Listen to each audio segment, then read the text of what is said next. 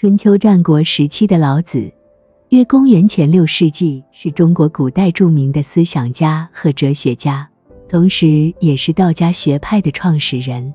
与孔子相比，他的个人事迹和传记资料相对较少，甚至有一些传说成分。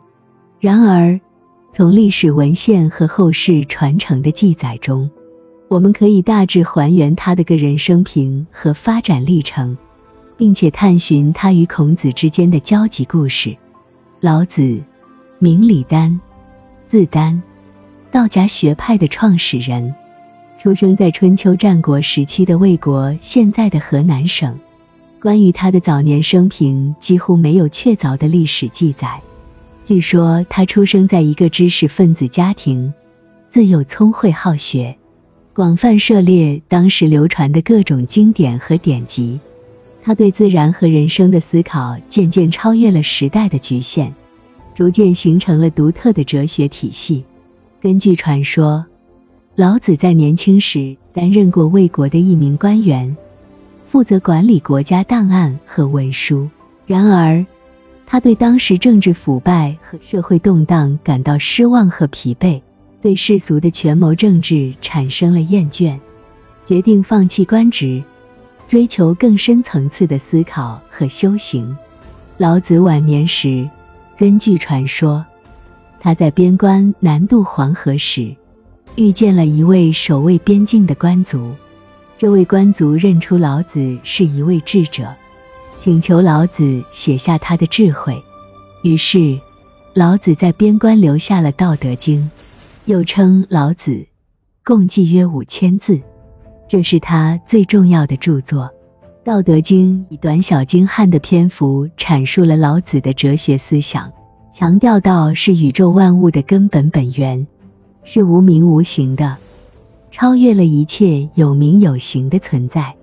他主张无为而治，即顺应自然，不主动干预，让事物自然发展。他认为，人应该虚心谦和。追求无为而无不为的境界，以达到心灵的和谐和天人合一的境界。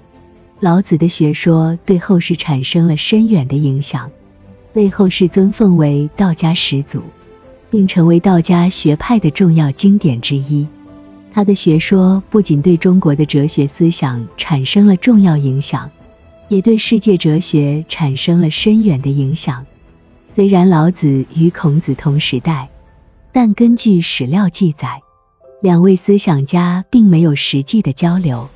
据说孔子曾听闻老子的名字，但并未真正接触过他。两位思想家在当时的社会背景和学术追求上有所不同，因此没有发生过实质性的互动。然而，后世流传着一些关于两位思想家相遇的传说。其中最著名的是会黄老之事的故事。相传，孔子曾在周游列国的途中，前往鲁国时与老子相遇。当时，老子已经是一位知名的哲学家，而孔子则是一位怀抱抱负的学者。据说，在一个悠久的大会上，孔子见到老子后，主动前去问道。我听闻皇帝之后有老子者，是否就是您？老子淡淡的回答：“我名叫丹，是道家学派的创始人。”孔子对老子的学说表示敬仰，并向老子请教了一些问题。然而，这些传说的真实性并不可考，在两位思想家的著作中，并没有确凿的记载他们之间的交流和互动。实际上，老子和孔子的学说在许多方面存在较大的差异，他们的思想发展也各自走向了不同的道路。关于老子的晚年生平，历史记载相对较少，许多资料都包含了相当多的传说成分。据说老子晚年时游历四方，传授自己的学说，他的学说逐渐吸引了一些门徒。其中最有名的是周游列国，传播道家思想。关于老子晚年的结局，也有多种传说。其中一种说法是，老子游历至西部，最终在庐山茅山（现在的江西省庐山）隐居修行，不再现身。另一种说法是，老子在边关南渡黄河后，隐居西北边疆，最终脱俗而去。有关老子逝世的确切时间和地点，并没有确定的历史记载。虽然老子逝世后，关于他的生平和学说的记载相对有限，但道家学派并未因此而衰落。相反，道家思想逐渐发展壮大，并影响了中国古代哲学的发展。道家学派后来的代表人物有庄子、列子等。庄子继承和发展了老子的学说，强调自然无为，并提出了逍遥游。归真还虚等重要观念，庄子的著作《庄子》成为道家学派的另一重要经典。在中国哲学史上，道家与儒家并称为两大主流学派。儒家主张道德伦理和社会治理，注重人的修养和家国治理；而道家则强调顺应自然，追求超越世俗的境界。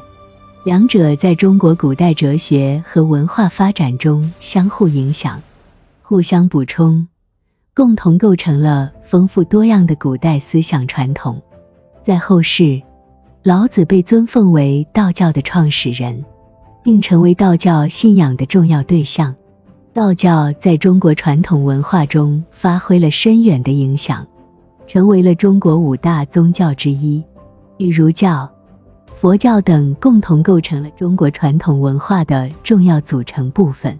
老子是中国古代著名的哲学家和思想家，在中国历史上留下了深远的影响。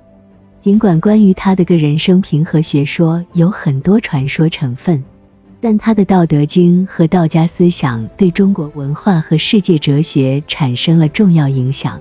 与孔子相比，他们各自创立了不同的学派。但在中国古代思想传承中，都占据着重要地位。